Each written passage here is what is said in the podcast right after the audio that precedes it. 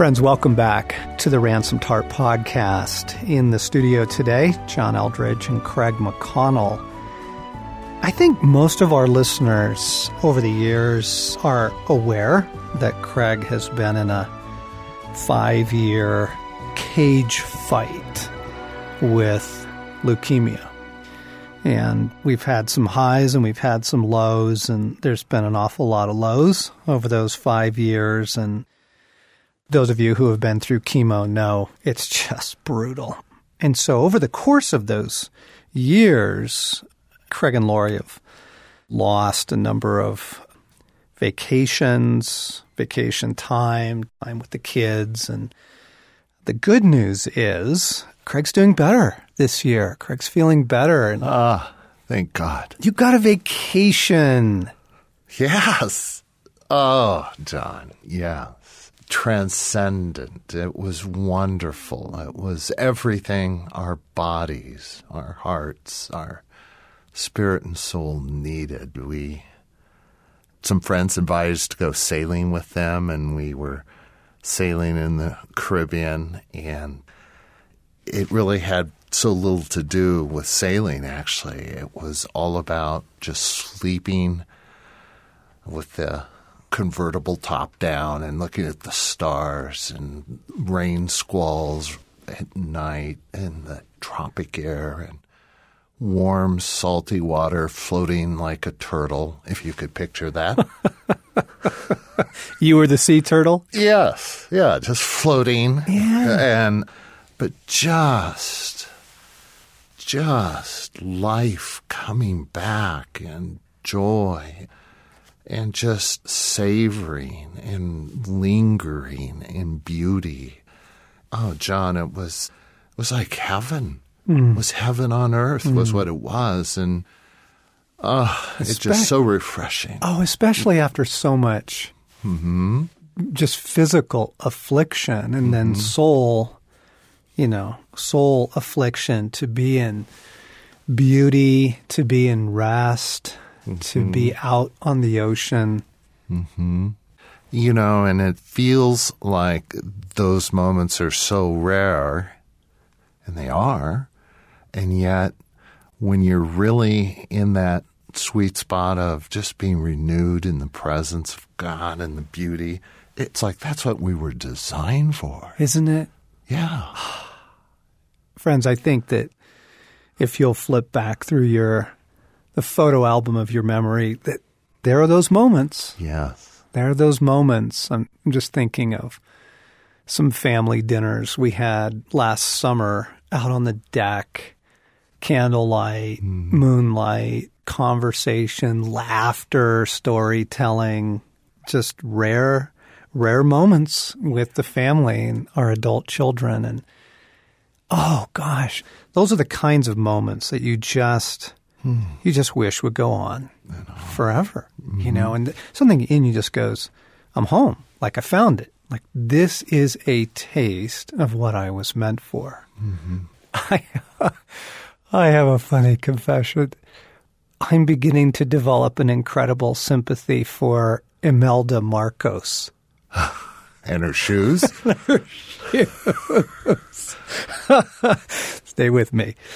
Listeners, if you are familiar with the story, Marcos, his wife Imelda, dictator of the Philippines back in the 70s and 80s, and she had this shoe fetish.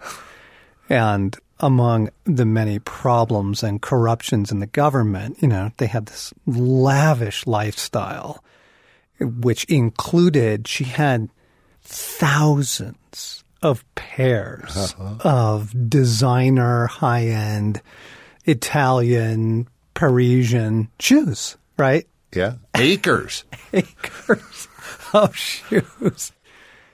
And you know, you look at those reports and you're like, that is just whacked. No, it's not. Like when you begin to get in touch again with what your heart was made for, when you begin to just feel the ache Mm-hmm. for how life was meant to be, Eden, paradise, Yes. joy, happiness, love, goodness, wonder, beauty, feasting. I was just going to say food. Yes. you understand stuff Mm-hmm. like mm-hmm. thousands and thousands of pairs of shoes. Like the human heart's ability to attach. Mm-hmm. And even the biochemistry of our bodies, that our capacity for addiction says something really crucial about us. Yes. And it sets us up for a terrible dilemma, you know, because I'm so glad you had that vacation. I mm-hmm. really am. And I'm so sorry it's over. Yeah. Yeah. Like wonderful moments that do not last. And then back to quote real life. And I hate that phrase, you know, mm-hmm. because it's not real life. You know, Yeah. it's, it's east of Eden, back to exile. like, where do we take our hearts? You know, how do we not become Imelda Marcos? Like, Yeah. Yeah. we're introducing a conversation, friends, on idolatry that I think is going to be really helpful to all of us. Some reminders of some things you, you already know to be true and some insights into maybe some new categories for you. But you've got to start with, oh my gosh, my heart, my soul is made Yeah. for beauty and joy and those great moments. Mm-hmm. Well, when we were on these highlands, met a couple of people who live there, and I'm thinking that's the secret. Gotta live here. Oh, can you imagine this 365 days a year? So we're talking to him, and he goes, "Oh man, it gets so old. It is so hard to live here." He What? he only comes uh, to the island seasonally because he just can't take it. I'm going. Don't say that. You're messing with Yeah. my with my dreams. If only. If only. Oh, John, you know, a quote on what we're talking about here that's always just captured my understanding of addiction is um, by Maurice Robertson. And uh, he said, ecstasy and delight are essential to the believer's soul and they promote sanctification. We were not meant to live without spiritual exhilaration, and the Christian who goes for a long time without the experience of heartwarming will soon find himself hmm. tempted to have his emotions satisfied from earthly things and not, as he ought, from the Spirit of God. The soul is so constructed that it craves fulfillment from things outside itself, and it will embrace earthly joys for satisfaction when it cannot reach spiritual ones. The believer is in spiritual danger if he allows himself to go any length of time without tasting the love of Christ and savoring the felt comforts of a Savior's presence. When Christ ceases to fill the hearts with satisfaction, our souls will go in silent search of other lovers. Mm. Hmm. yeah, that's one of those oh man quotes. you know? It's like, dang, it's true. I mean, like even just to be reminded of a couple big ideas of like, wait a second.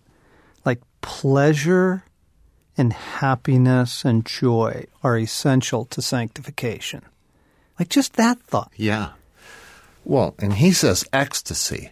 I can go with pleasure and satisfaction and joy, but ecstasy, it feels like a level up. No, it's true. It's true. We were just with some guys at a boot camp, and one of the things we do is uh, we pray through our sexuality, consecrating, cleansing, healing our sexuality. And I was just so struck by why is that such a powerful snare? Like, why does that work? Well, it's because of ecstasy you know, we'll use words like eroticism or, you know, baser things like mm-hmm. pornography to describe it. But no, it's like the soul, the soul craves love, mm-hmm. ecstasy, joy, happiness, mm-hmm.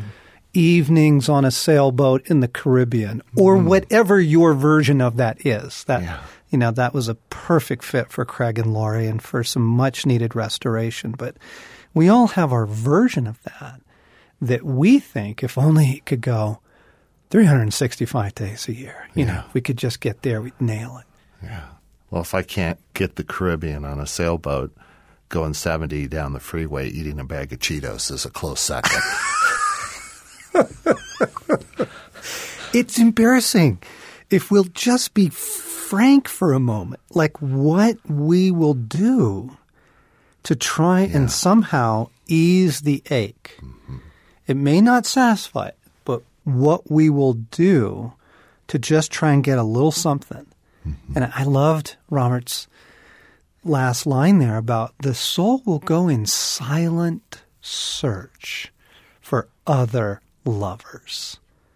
yeah. You read the prophets, and I love Phil Yancey's expression. It sounds like listening to a lover's quarrel through the apartment wall. Like, God is upset. You have been unfaithful to me. Right? And, Yeah. and, and he's ranting. He's like, has anybody ever seen this before? Has anybody ever heard of this? That if people abandon their God and go in, you know, in search of these idols. And he talks about abandoning the fountain of living water in Jeremiah and digging broken cisterns. Like he's, he's clearly upset. Yeah. and it's, it's the upsetness of a spurned lover, of a betrayal. Yes. Yeah. Yeah. I was reading a passage this morning uh, where Isaiah is rebuking the people and say, You cut down a tree that you've watered and nurtured and grown, and you burn half of it to keep warm, and then you carve the other half and worship it. It's God. and it's like, you know, the idiocy of it, he tries to expose. You know, I love the Gospel of John. I love his letters. At the end of First John, he has this beautiful kind of last word to us. First John five, the end of the, the epistle. Last two verses. We know that the Son of God has come and has given us understanding, so that we may know him who is true. And we are in him who is true, even in his Son, Jesus Christ. He is the true God and eternal life. Last verse. Dear children, keep yourselves from idols. End of the letter. And you go, wait a second. Like, First John as a letter is absolutely incredible. The love of God, your mm-hmm. identity in Christ, who you are as a child of God, the victory, the promises. He gets down to the end, the last thought. You can just see the old guy writing away, maybe even dictating. And his last thought is, oh, by the way, keep yourself from idols, mm-hmm. dear ones, dear children. Mm-hmm. Why do you suppose he lays that out there at the end? Wow. Well, there's some link, obviously, between the worship of idols and the life we so deeply want to live and we're designed to live. And there is no enjoying or living that life apart from intimacy with God. And the idolatry can feel so subtle, but it will keep you from that life. Yep. You know, one of the things I was struck by in Isaiah was in 44. Isaiah says that when we look to idols, that God smears our eyes so that we can't see clearly. And it's like you start going down the road of another God and you can't be objective. You can't see clearly No. your appraisal of your world, your condition, your everything. Oh, there's always an changed. excuse. Yeah. There's always an excuse. There's always a reason. So pause. Friends who are listening along with us, could you name a few? Could you name a few of your idols, things you go to for a taste of, yes, yes, what your heart was meant for, of course. These things have a pull for a reason, for heaven's sakes. They're not idols. They're not false gods because they don't work, right? There's Yeah. a taste there. There's an experience. There's a little something. So as we're tracking along, let's pull this out of the theoretical. Friends, can you name a few of the places you go, the things you cling on to, what you give your heart over to? And the fascinating thing is, if you can't rattle off at least the leading contenders, Oh, I thought you were going to say 15 or 20. what does that say? yeah. about that delusion, Craig, Yeah. about that lack of clarity. Like if we mm-hmm. just pause for a moment, just be honest and say, okay, where do I go? One of the things God was revealing again to me was a very surprising idol, I think, to some people ministry. Like those who are in the ministry, those who are ministers of the gospel, make idols of their work or of the ministry or of what you know and all that's connected to it. The praise that comes Yeah. your way you know the adoration of people the influence you have. Mm-hmm. And and jesus just saying could you walk away from it all tomorrow? Mm-hmm. John could you mm-hmm. just literally walk away and go work at home depot? Could you do that that kind of oh, question exposes really quickly what's getting tangled up in there. Yeah, that's good. You know, when I think of the question, where do I turn? I immediately went to the question of where do I turn when I'm under pressure, when things are hard or difficult, or I'm not feeling well. And I mean, where I go is one is food. Oh, the comfort that brings. And I mean, that just changes my body chemistry, mellows me out. I'm good. Oh yeah, releases endorphins. You're Yeah. happy. Come on. Hey, got a piece of pound cake? Over the triune God. Okay, okay. Fred's little footnote. One of our favorite lines is from the movie. Is it Ernest Saves the World? Something smally. Anyway, there's this great line where he's called his therapist. He's in crisis. He's called his therapist. And his therapist says to him, Can you get to a pound cake? Yeah. yeah. What's so funny about that? It works. Yes, it does. like literally chemically within inside of you. These things they trigger reactions. There's a release of the, you know, the neurochemicals that bring peace and comfort and right? yeah, I'd put it, it just tastes good.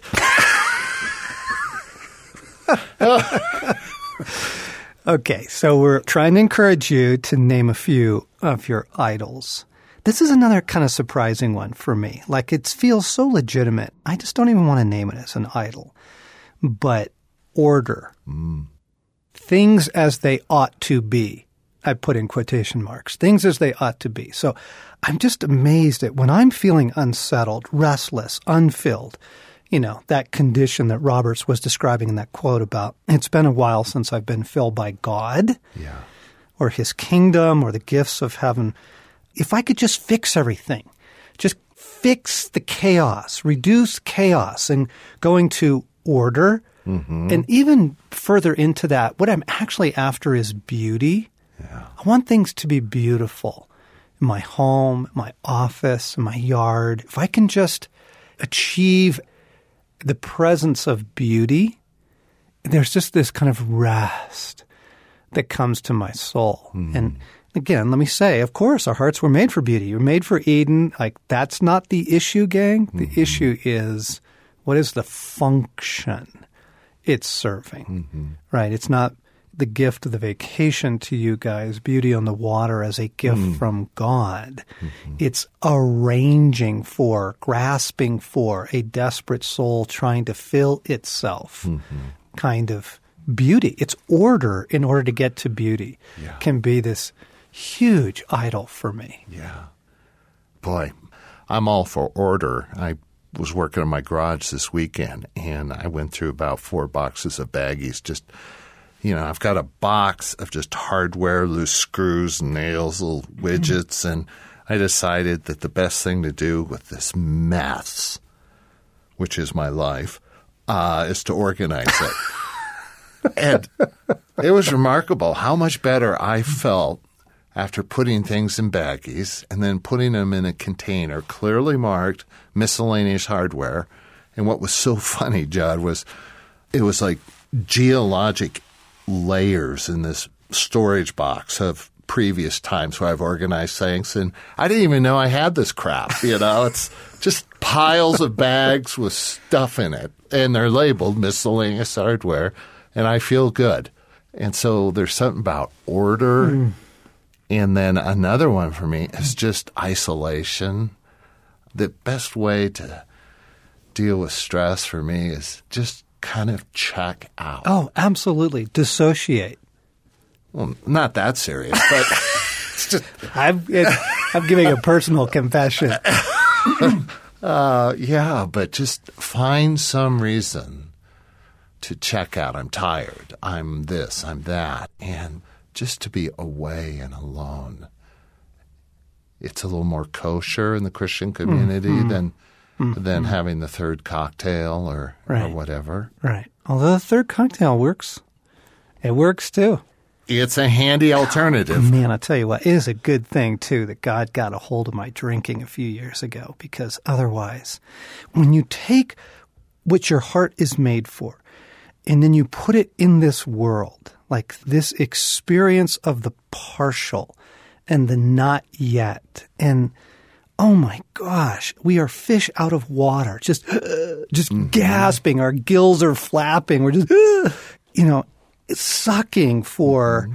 the environment that we were made for. And yeah, we are idol factories. Yeah. We are. We will create them. And some of the things we've just described can sound really benign. Order, come on, guys. Beauty, give me a break. You know, it's the sexual addictions, it's the chemical addictions, it's the mm. things that people destroy their lives over. Yeah, we get it. Yeah. We get it. I came really close to that with alcohol for sure. Again, the addictive capacities of the human being, biologically, neurologically, but also soulfully, just point us to we are worshiping beings created for paradise. Yeah. And therefore, if we do not have a life in God that is sustaining us now, mm-hmm. and we do not have a genuine hope of the coming kingdom, like the paradise really is coming to us, of course we're going to create idols. Are you kidding me?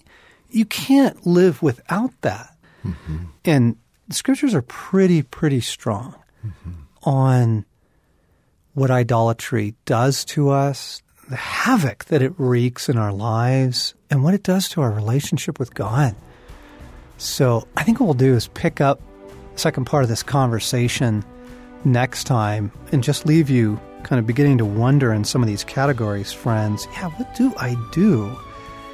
I'm Imelda Marcos. Mm-hmm. What are my shoes? Right? What am I giving my soul to in hopes of some return of life, peace, joy, comfort, assurance, protection? Mm-hmm. What is it? You've been listening to the Ransomed Heart podcast. John Eldredge and Craig McConnell in a conversation on, oh, everything our souls were made for, basically, and the danger of idolatry. We'll pick it up next time.